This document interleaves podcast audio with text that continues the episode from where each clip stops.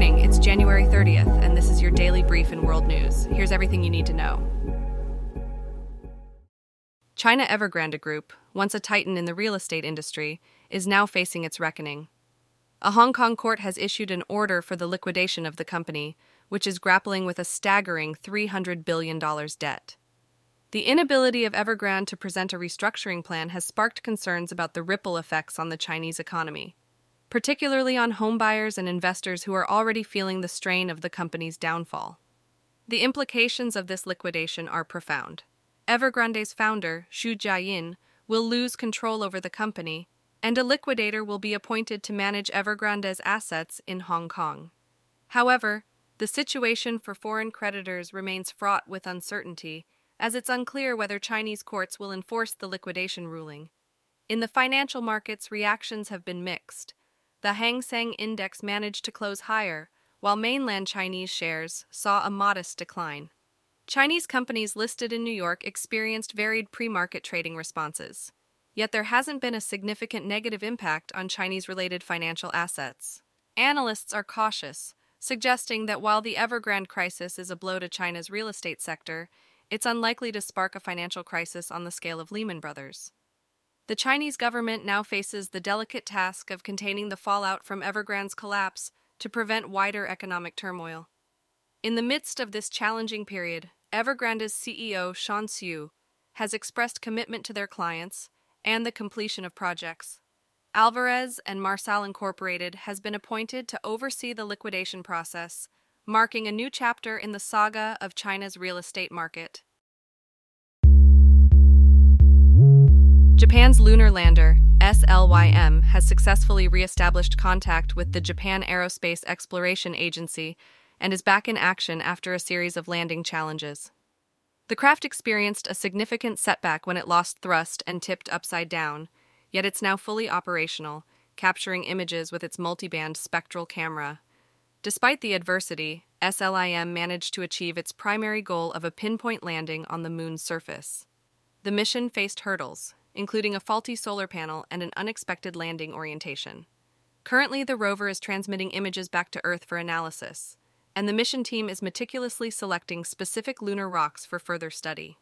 In a recent development, NASA's Lunar Reconnaissance Orbiter has provided a visual on SLIM's position on the moon, offering insights into the lander's condition and the surrounding area affected by engine exhaust. These findings are expected to contribute to future lunar exploration, especially in the hilly polar regions that may harbor resources such as fuel, water, and oxygen. While the lander has achieved its engineering objectives and is lauded for its design, its longevity remains in question due to the solar panel's orientation and the impending lunar night. Engineers anticipate SLIM will continue its mission until the end of January, but its fate during the lunar night starting February 1st is uncertain. Despite these challenges, SLIM's precision landing and navigation technology have set a new standard, and its ongoing scientific observations are providing invaluable data on the lunar surface. French farmers are escalating their protests, surrounding Paris with approximately 800 tractors. Their grievances are directed at stringent environmental regulations, excessive bureaucracy, and inadequate compensation.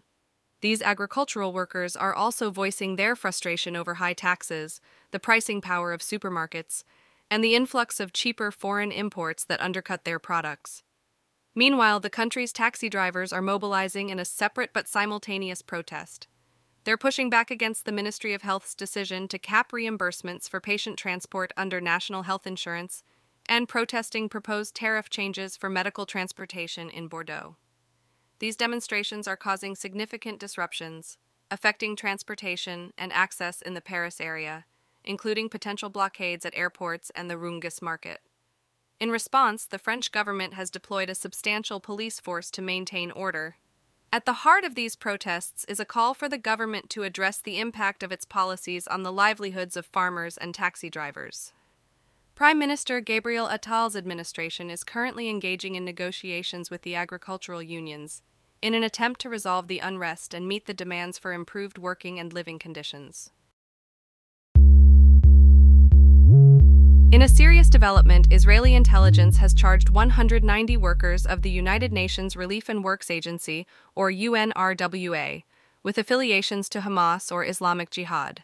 This has prompted key international donors, including the United States, Germany, and the United Kingdom, to suspend funding to the Palestinian Aid Agency.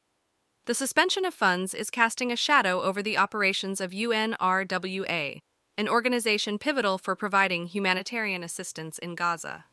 Amidst these allegations, the UN Secretary-General has promised to address any misconduct among UNRWA staff.